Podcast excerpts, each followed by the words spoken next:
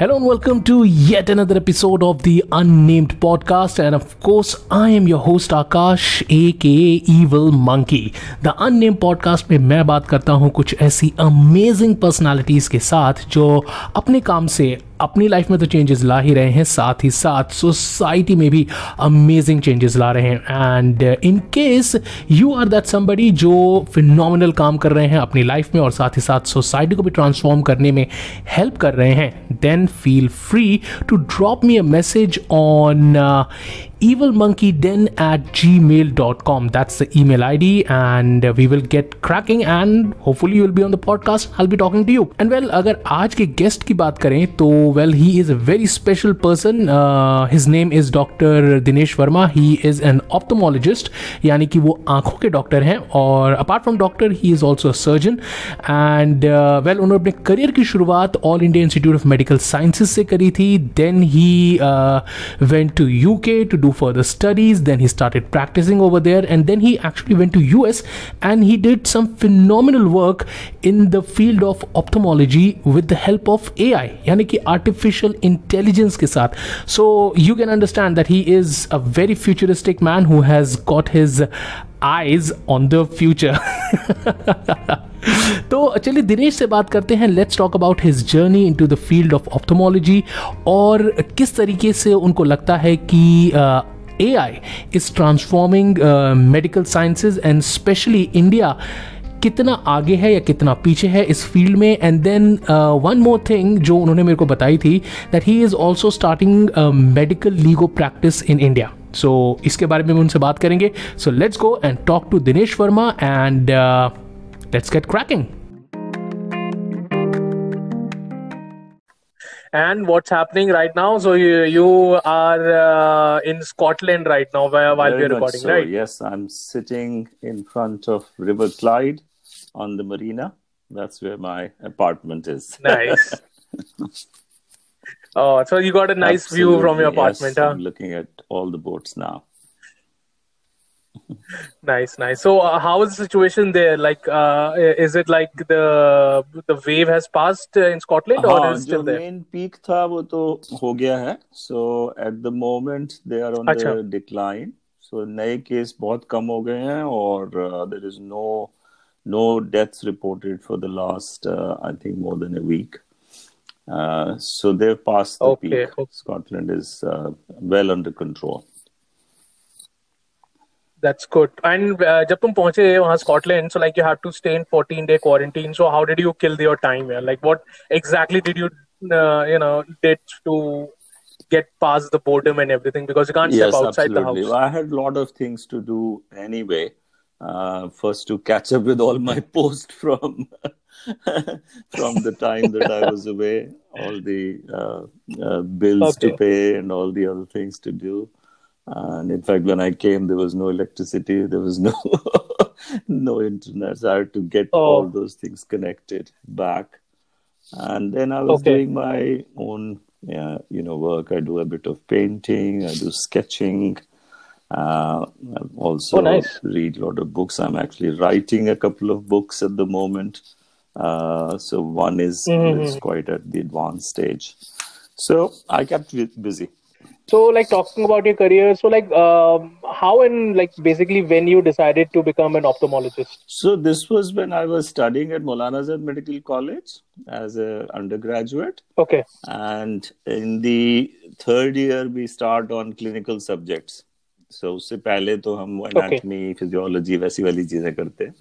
सो clinical में we had a professor of ophthalmology professor BS Jain he was the one who inspired me so he he told us a very interesting thing he says ophthalmology is the only branch at that time he is talking about 1976 77 He said, ophthalmology is the mm-hmm. only branch where you can go on a weekend do a camp and treat 200 patients free and then come back into your practice and earn a lot of money so it's much easier to do you know to do your uh, sort of charity work as well as have a very uh, good lifestyle with uh, practice, which was true and it is still true. I think, even though. A hmm. lot of things have changed over the years with new equipment coming and becoming expensive. At that time, setting up practice right. in ophthalmology was very easy. So that was sort of the start of my thinking process. And then I uh, mm-hmm. uh, decided to apply for the All India Institute of Medicine uh, position uh, for residency in RP Center. And uh, I got okay. through that. It's a, one of the toughest exams in in the world. so we had okay. only six seats for ophthalmology in AIIMS, Six and oh, wow. there were probably wow. like uh, one lakh people appearing all over India because it's India based. It's not just my God. So it was a tough exam, okay. but I went through that, passed it, and uh, here I am, an ophthalmologist. What was the scope of uh, you know your practice at that point of time? Because I'm pretty sure that it was not that much like an advanced uh, situation at that point yes, of time. Yes, that's that's absolutely true. Uh, but ophthalmology was becoming a kind of uh, cutting edge practice already because we were introducing new techniques at that time. So, for example, cataract mm-hmm. surgery, which had been uh, almost the same for over 100 years, uh, had mm-hmm. suddenly had a surge of uh, change in technology where we started putting in uh, lens implants in the eye. Before that, you just take the cataract out and give them those thick glasses. वो मोटे मोटे जो चश्मे होते हैं ना वो दिया करते थे patients को. So while I was in RP Center, we put in the first intraocular implant, the lens, artificial lens in the eye. So those things, revolutionary oh, things okay. were coming.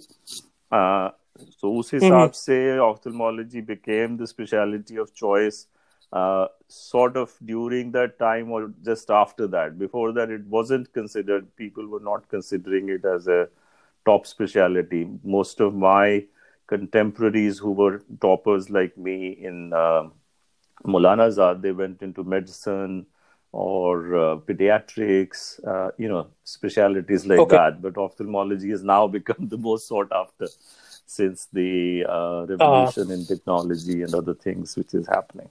Okay. Nice, nice, nice. And so, like, uh, when we talk about your journey, your especially your professional journey, so like your journey began from India, then to UK, and then to US, and then back to India again. So, like, how was this whole journey altogether? So, I've had a very, very interesting journey. Uh, after finishing from All India Institute, I went straight to UK, having passed the exams. So there okay. were two very tough exams to pass and uh, I got mm-hmm. the um, registration to uh, become a, a, trainee in, in the UK. That was the system at that time. Uh, but okay. as a trainee, you are paid, so you are employed by the National Health Service, mm-hmm. Uh, but you also study for further exams. So I did all my fellowship exams all in first attempt, which was a rare feat at that time.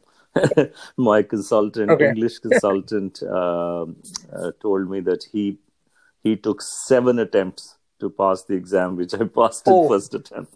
So my training in All India Institute came in really handy because what I realized mm-hmm. was that we in India are very thorough in uh, in theory and and also in practice because we used to go to camps to do cataract surgery but more so in the theoretical mm-hmm. aspects, which uh, the English training uh, system did not have that.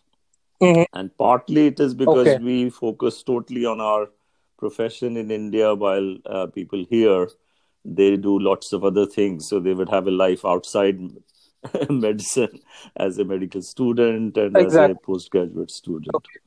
So I came to UK okay. and uh, did my five years of uh, training, passed my fellowship exams, and uh, in fact I came back to India because that was the plan always. Mm-hmm. Uh, so 1988, okay. I actually came back to India and in practice uh, stayed for another three and a half years, but I didn't enjoy that part at all. um, okay, and why well, is that? Mainly because of the kind of uh, unethical practices which went on. There was a lot of cut practice, you know, where you give um, uh, sort of commission to the referring doctors और वो सब जो चीजें मुझे बिल्कुल भी पसंद नहीं थी और यूके में रहने के बाद you feel very odd you know even talking about money because here the system was national health service where the patients don't pay anything upfront there is some private oh. practice but that's a small uh, portion of your uh, whole practice so otherwise you're employed uh, as a full-time salaried person uh, so it's very very mm-hmm. ethical practice unlike in america so you, indian system is more like us system while the uk system okay. is mainly social medicine in the sense it is provided by the government free at the point of delivery for the patients they don't pay anything okay oh that's yeah. nice so that was a sort of a shock so at that time, um, um, one of my consultants who had trained me, the English consultant, uh, he came for a conference to India and he saw mm-hmm. what was going on and he knew that I was unhappy, even though I was earning good amount of money but the way it was being done, I was doing ghost surgery for one of the top surgeons. So he was telling all the patients that oh. he's operating. and by oh. this time, I had specialized into a very uh, super specialized field of eyes, which is retinal surgery, vitreoretinal okay. surgery, which is actually the back of the eye where the uh, uh, the layer जो पर्दा होता है आंखों के पर्दों की surgery so उसके लिए उसके पास स्किल्स नहीं थी and very few people at that time use to do that मगर Okay. I won't want to name him, but uh, in fact, there were three other senior surgeons who also engaged my services. Magar, none of them okay. were willing to give me the name. so mm-hmm. when my English consultant uh, saw this, and he was very perceptive, you know, he could make out immediately what mm-hmm. was going on. So he told me, he says, Dinesh, what you are doing is nothing short of medical prostitution. These were his words. so oh I God. got completely, you know, you can imagine, and he was my mentor. He was, he was really absolutely. So he says, "Come back, and I'll get you a job." Literally, oh, that's offered nice. me a job that's, while that's sitting in India. so, and oh, that's oh, wow. exactly what happened. Went back, and I got a uh, senior consultant position straight away. So that journey okay. was. Um, uh, very, very fruitful, and I gained a lot of experience as well as uh, uh, did a lot of work, served uh, a lot of patients, operated on thousands and thousands. I used to do high volume cataract surgery as well as I was doing the specialized vitreoretinal surgery. And then I got okay. involved into uh, technology for uh, you know right. areas of where technology can help medicine. So I started mm. research with the University of Hull, where we developed okay. the world's first virtual reality simulator for this uh, retinal type of surgery. You know, surgery on the retina. Oh, that's that was yeah. Oh, so we nice. published on that in uh, in the Nature publication Eye, which is world's topmost mm-hmm. publication. And uh, that uh, project made my name there as a you know technology ophthalmology technology guy so very few people do both things you know you are either okay. practicing as an eye surgeon or you are a technology mm. but i sort of became known as person who understands both so based on that, mm. I was offered a PPP Medical Foundation Award. So this is a medical foundation oh, based oh, nice. in London, and uh, they uh, give an award, what is called a mid-career award. So people like me who've been doing in practice for 10, 15 years or in their own uh, profession and want to do something different. So in the middle of your mm-hmm. career, you say, "Oh, I want to try something different." So based on that, right. I got a one year fully paid sabbatical to go to US, and uh, I nice. was uh, offered the research position for a year in Johns Hopkins University Hospital, uh, the top hospital, number one in the world. Uh, and there I was carrying out this cutting edge research on uh, virtual reality simulation, on telemedicine, and also I was part of a team where we developed world's first retinal chip implant. So this was Oh, a nice. project where blind people were operated upon and uh, put on uh, put uh, a computer chip inside their eye, and uh, Okay. they could see again. So I was actively Oh, involved in that project. Yeah, the initial surgeries we did uh, were on on dogs, and uh, so Okay. I was actually operating because that time it was my research sabbatical. So I was part of the Hmm. research, and then the same team decided to move to Los Angeles to uh, Okay. set up a new retinal institute in University of Southern California and uh, Doheny Retina Mhm. Institute. So they offered Okay. me a faculty position there with clinical work and research both together. Uh, and they said, Nice. why don't you come with us? So I resigned from my job in England because till this time I was on a sabbatical. But uh, Okay. after that, I decided to go with them and spent another two years with the same team working on technology related to ophthalmology. So there we set up a, uh, a very, very exciting, again, world's first project where we carried out uh, uh, screening for the changes in the retina that diabetes causes by using digital Okay. photographs. That was the first time. Uh, in fact, I wrote an Okay. article at that time. There was a controversy going on in Hollywood about whether to use Okay. film. You know, films have always been celluloid because they were using film Right.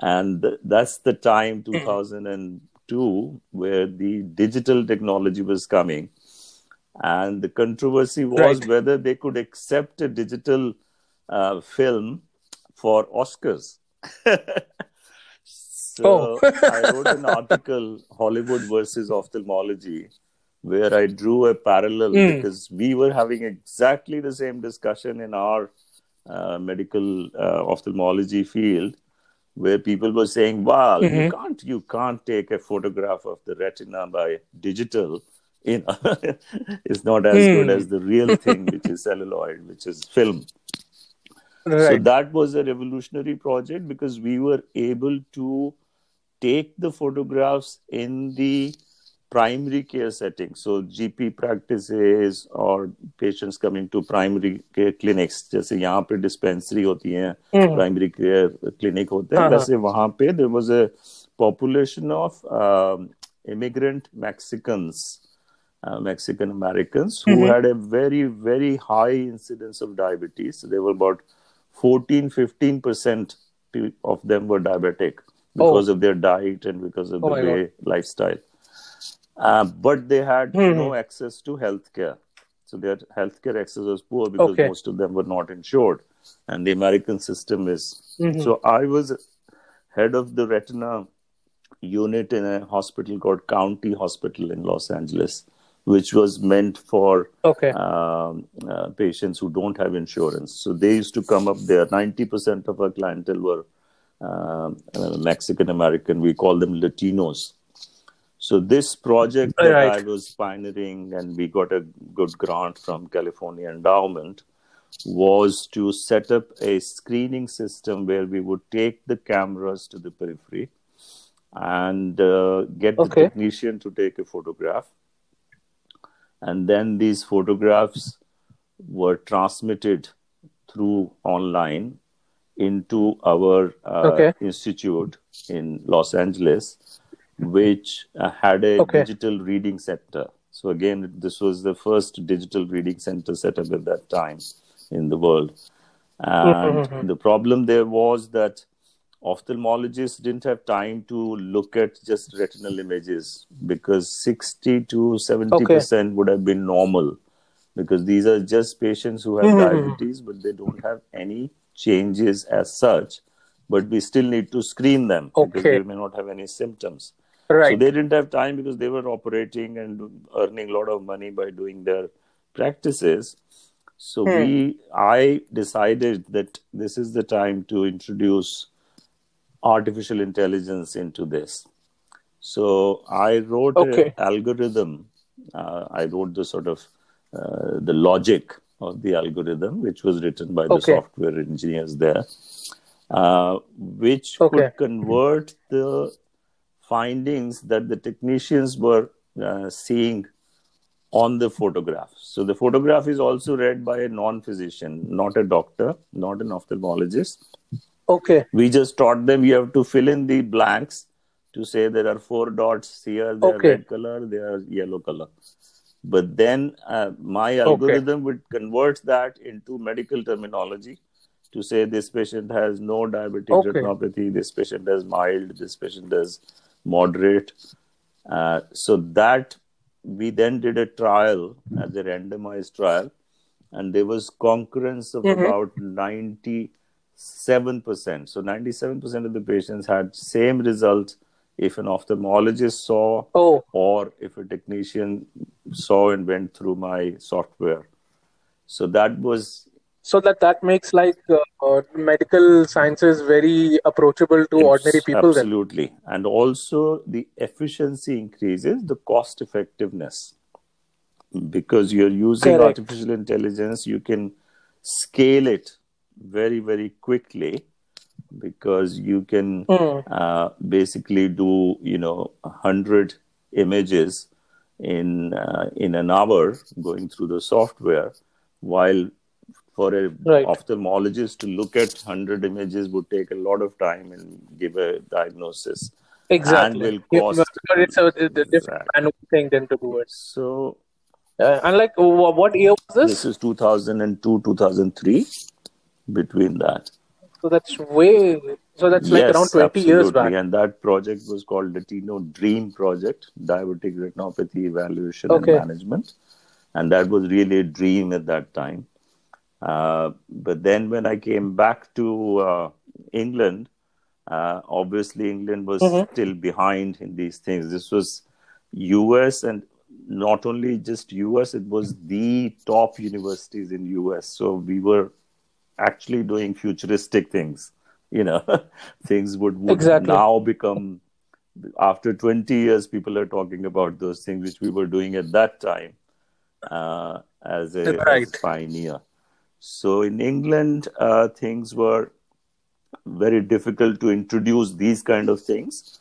Uh, so I took up a job Mhm. where I was just doing surgery and, you know, getting my uh, um, earnings from there. But I started working on a project on my own uh, where Okay. I was, uh, I invented a device using the virtual reality simulator uh, concept hmm whereby we could do certain tests as if you are sitting in a uh, eye clinic.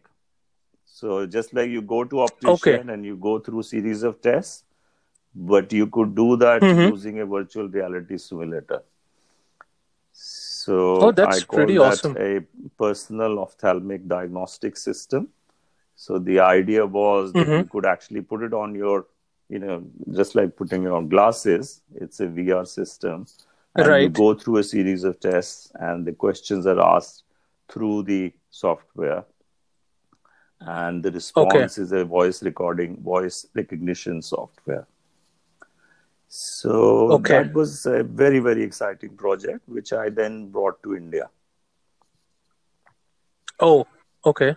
And what was the reception for that in India? So it was again very exciting time because things in India were sort of changing and people were getting more aware of the technology. So uh, Mm. we managed to. Uh, the first thing that happened was uh, we got shortlisted for an award in uh, Bombay IIT. Uh, it was a competition called Eureka, and in that we got runners-up prize for this concept of personal diagnostic system. So after that, um, Okay. a lot of angel investors approached me. In fact, uh, Mhm. Indian Angel Network offered me um, uh, three crore rupees for that to develop the device into a prototype. Uh, but unfortunately, at last minute, I did not sign the the contract because they wanted me to leave ophthalmology altogether and just do the business. At that Oh, time, I was okay. not ready for that.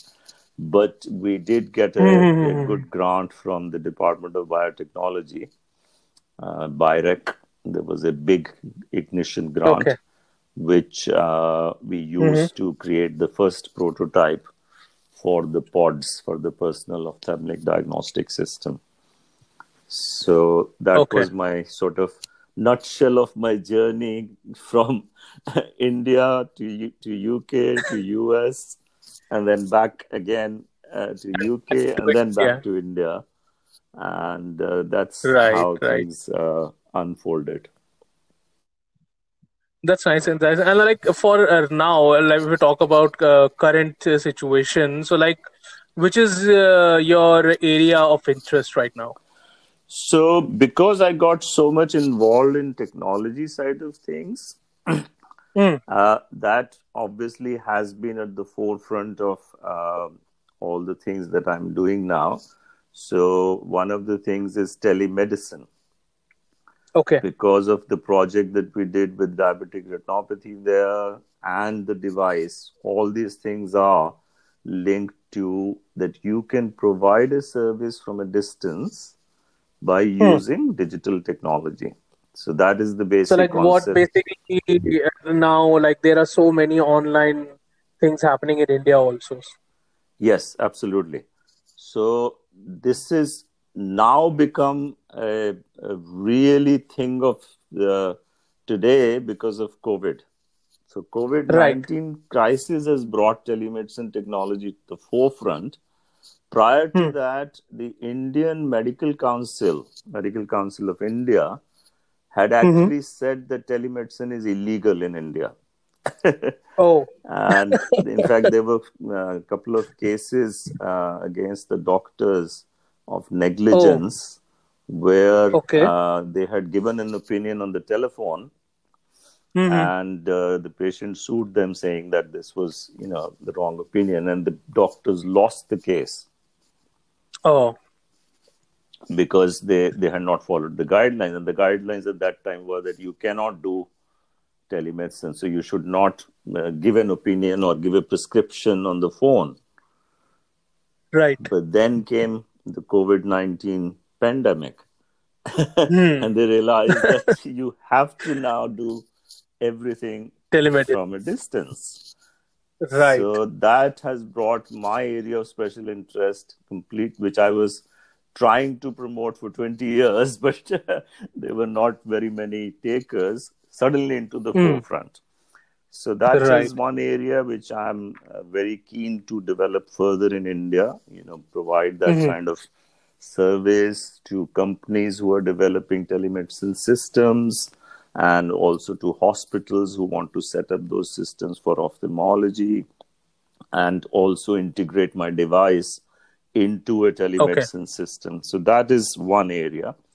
And also Right. the second area is medical legal negligence Mhm. aspect. As I said, you know, telemedicine was one of the things where regulations became uh, apparent now, but there are a lot of other areas where medical negligence is uh, proven on the basis of what evidence the doctors can provide.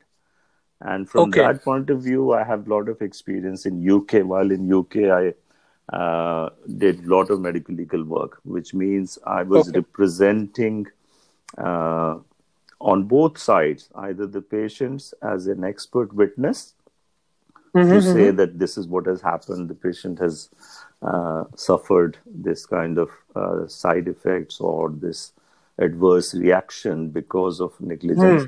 Also, on the side of the surgeons, the doctors, to say, no, this was, you know, ex- expected, this should have been uh, explained, and uh, things like informed consent and other things which come in technical.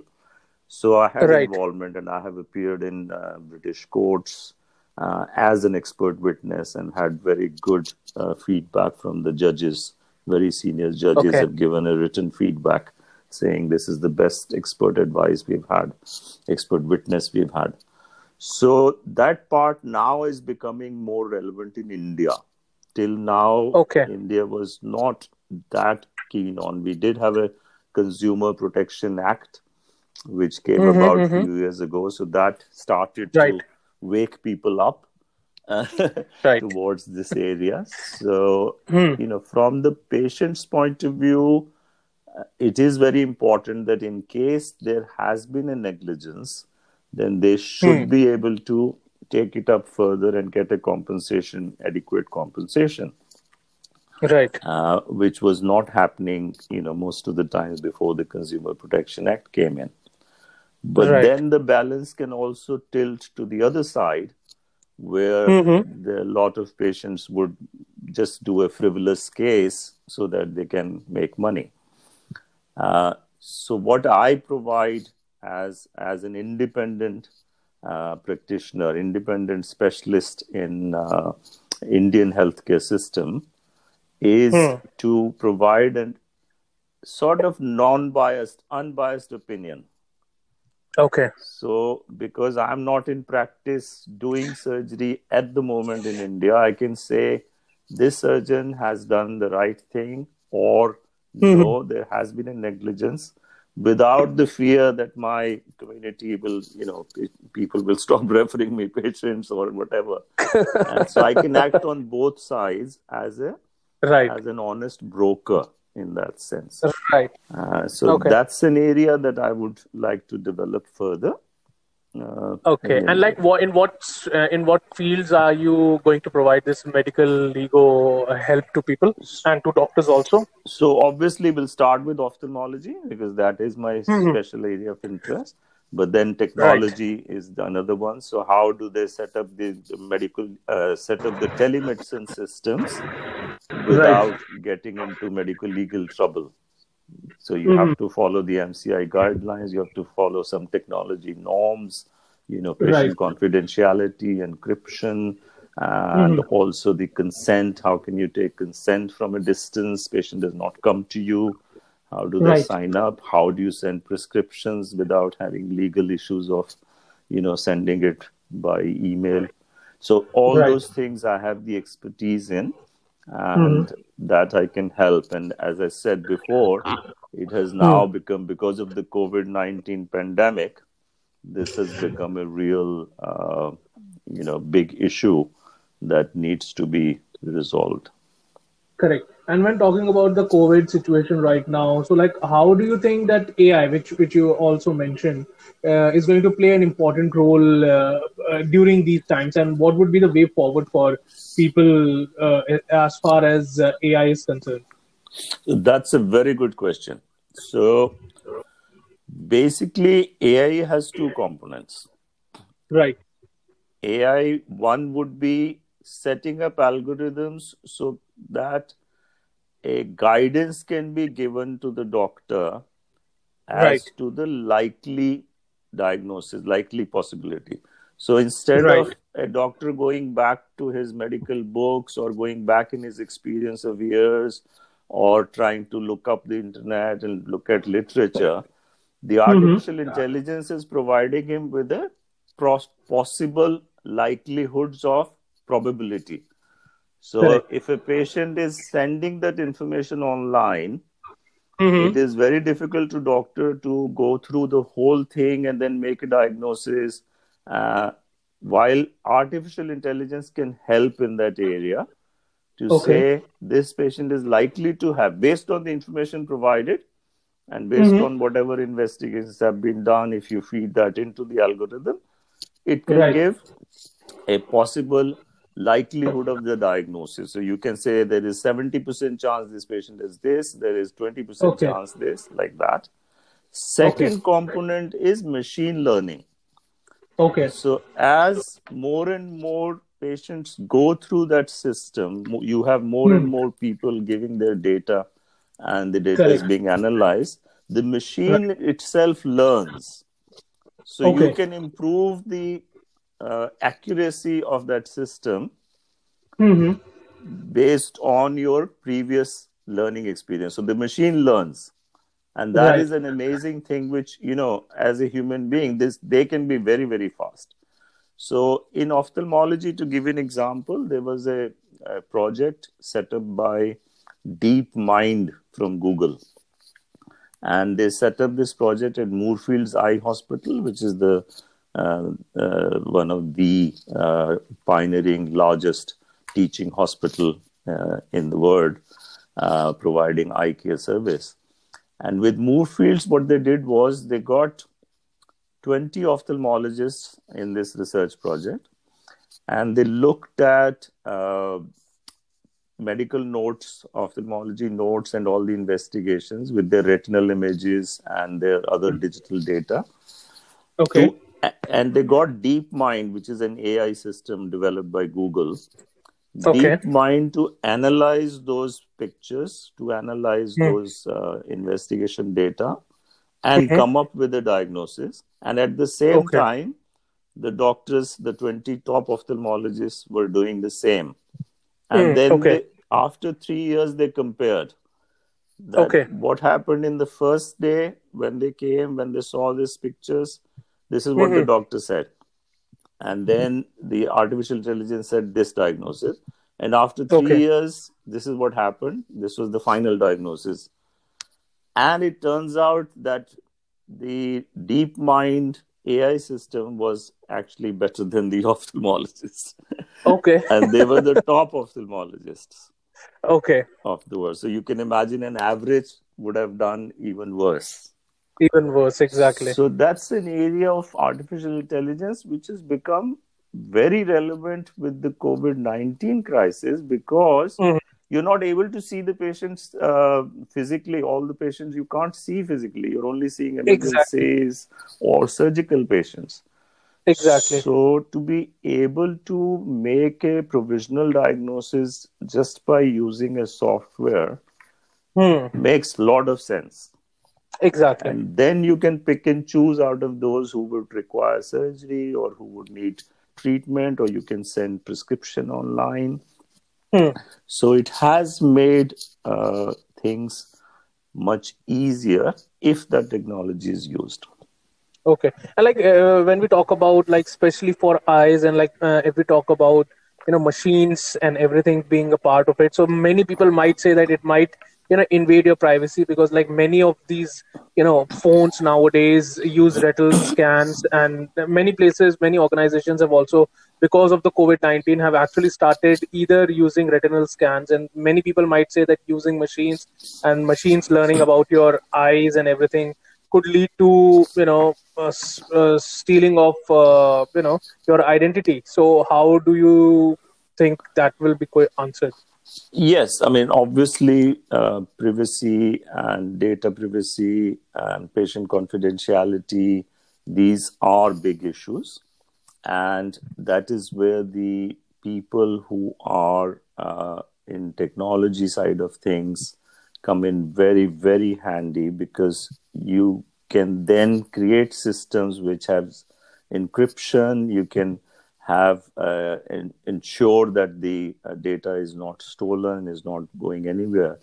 So Hmm. instead of using uh, social media like you know people have been using Facebooks and WhatsApp or you know just a straightforward you know you just send your information through um, the social media that is much less secure because we all know you know the Right. social media they can analyze anything and all your data is not safe while Correct. if you actually go through a, uh, a dedicated telemedicine portal where Mhm. you sign a contract with the company where they will be responsible for keeping the data safe and if there is a breach of data then the company would be responsible not the doctor and patient would be Right. more assured so that is one Mhm. thing that can be done that the systems are set up in such a way that Hmm. the encryption and the data uh, uh, you know breach is not happening so that's one Correct. one way of doing that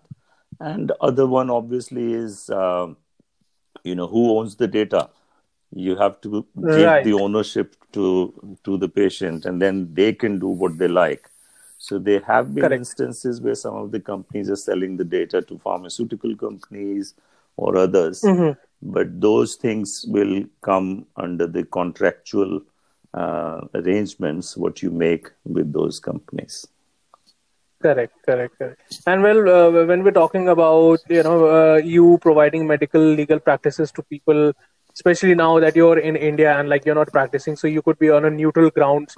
So uh, uh, tell me, how could it benefit people, especially in India, where there are many cases where you know either it's uh, a wrong practice by the doctor or like people are trying to you know dish out some money from a medical institution.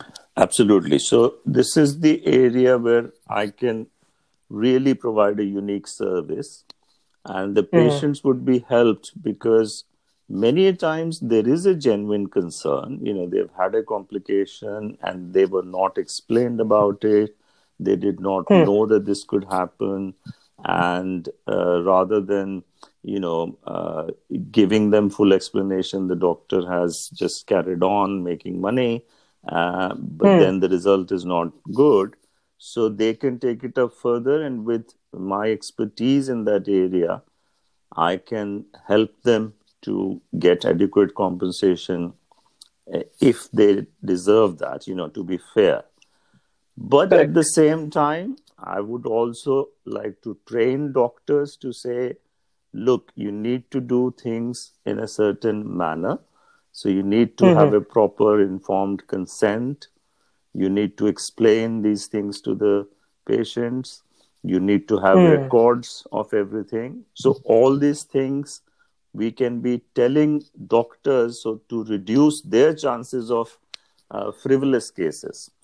So where the Right. patient is unhappy because a complication has occurred, but the doctor is actually not at fault because this Correct. complication is a known complication.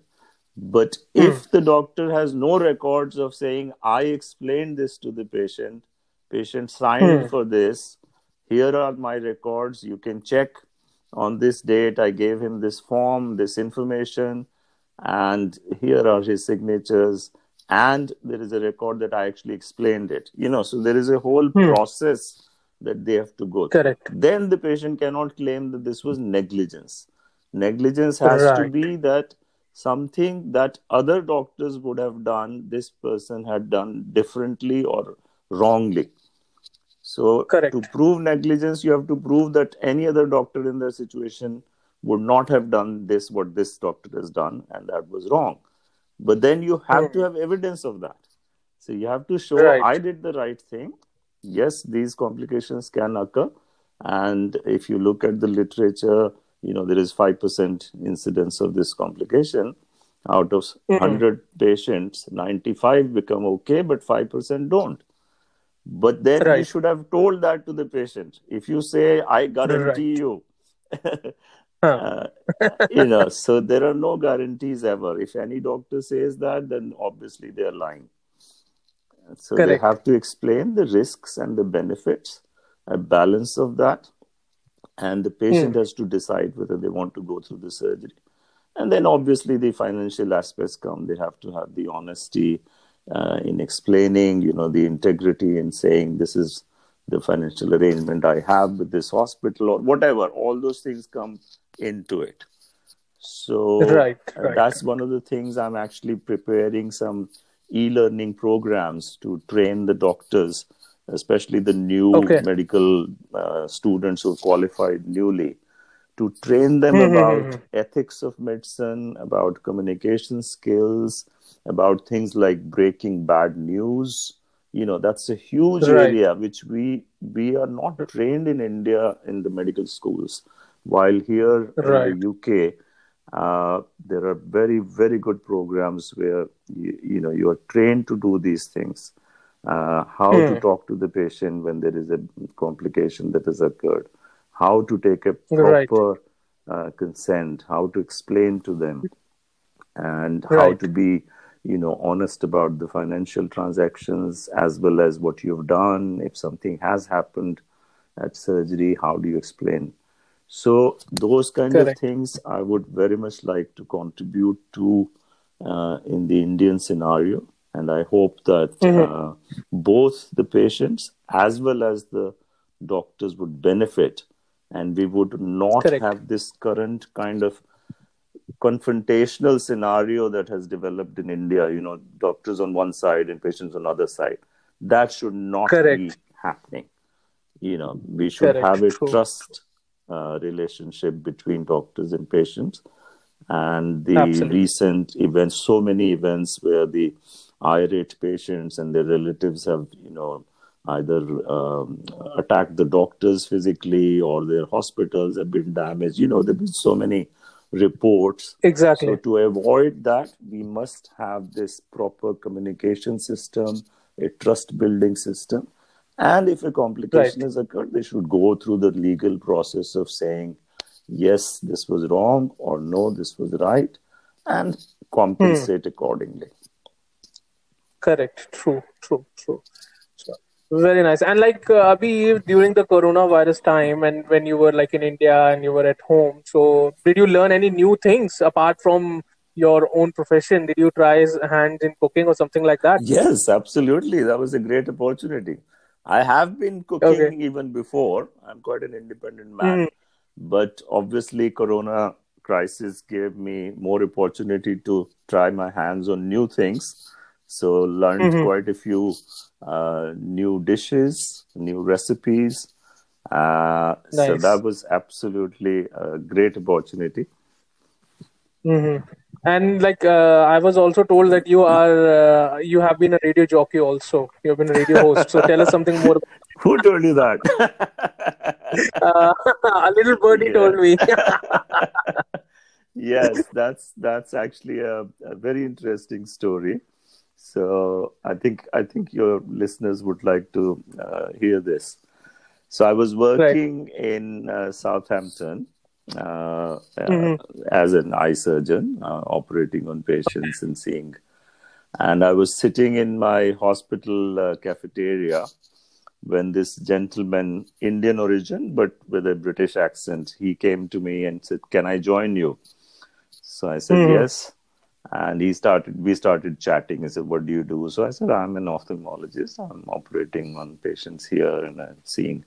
Hmm. I said, "What about you?" He says, "I'm a, uh, I have a radio station. I'm a producer of a radio station here, and it's a Okay. community radio station uh, where the lot of listeners are Asian listeners. So this is meant Okay. for the Asian community. So it's it's got all Okay. languages, you know, Hindi, Punjabi, Urdu. And would you like to come and uh, give an interview and do a phone in?" Uh-huh. uh, to tell our Asian patients about eye problems, cataracts, diabetic, you know, all those things. I said, yes, very much. Huh. You know, that's a good thing. So we had a two-hour uh, radio uh, session where there were a lot of patients calling in, asking their questions, and I was responding to that.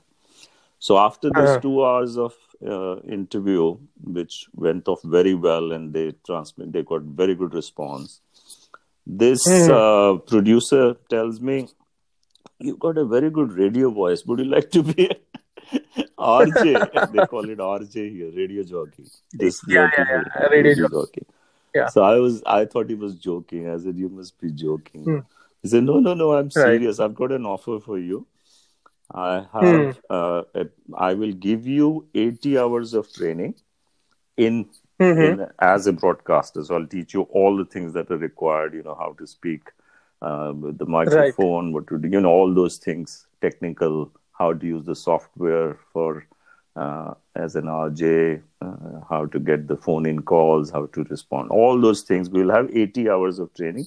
At the end of that, Mhm. you will get a certificate uh, from the university uh, as skills, you know, that you have you've been certified as a broadcaster in UK.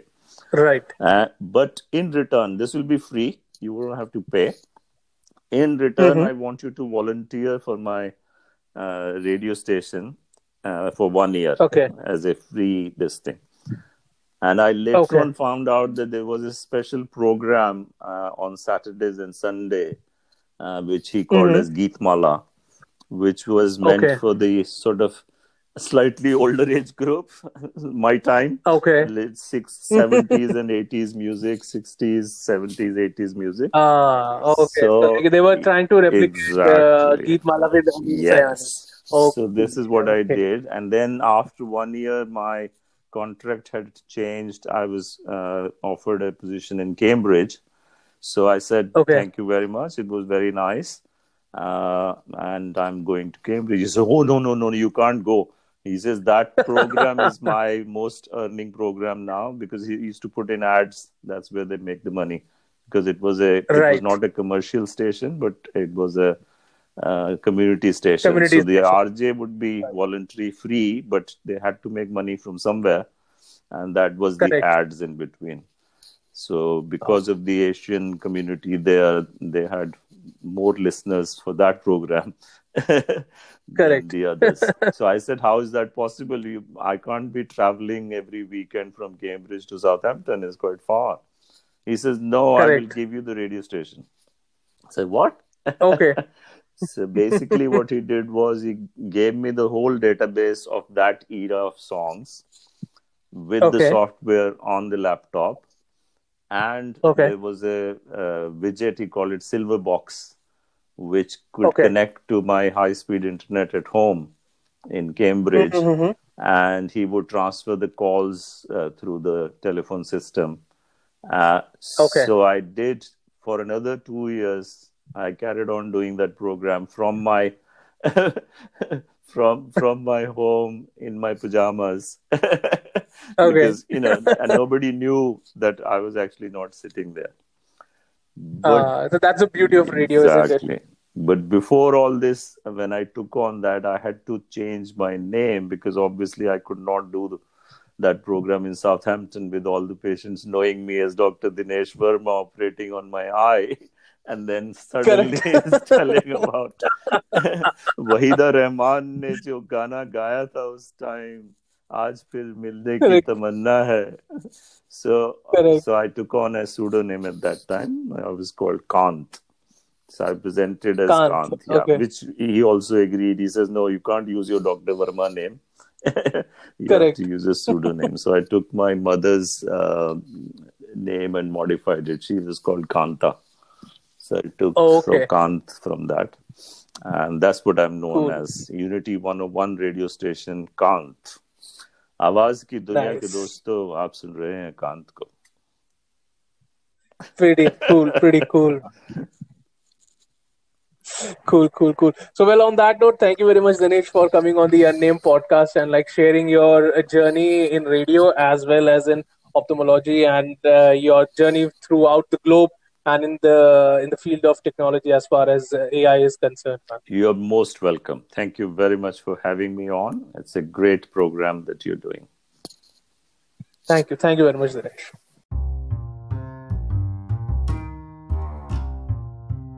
So I hope कि you enjoyed this episode of the unnamed podcast जहाँ पे मैंने बात करी ophthalmologist Dinesh Verma से and we cover many things and I think ये मेरा सबसे लंबा पॉडकास्ट था अभी तक का। But it was pretty interesting I hope कि आपको भी पॉडकास्ट पसंद आ रहा है। In case you are loving this podcast don't forget to follow this podcast wherever you are getting your podcast और मैं आपसे मिलूँगा अगली बार एक और अमेजिंग पर्सनालिटी के साथ till then you guys stay cool stay tight and live life human size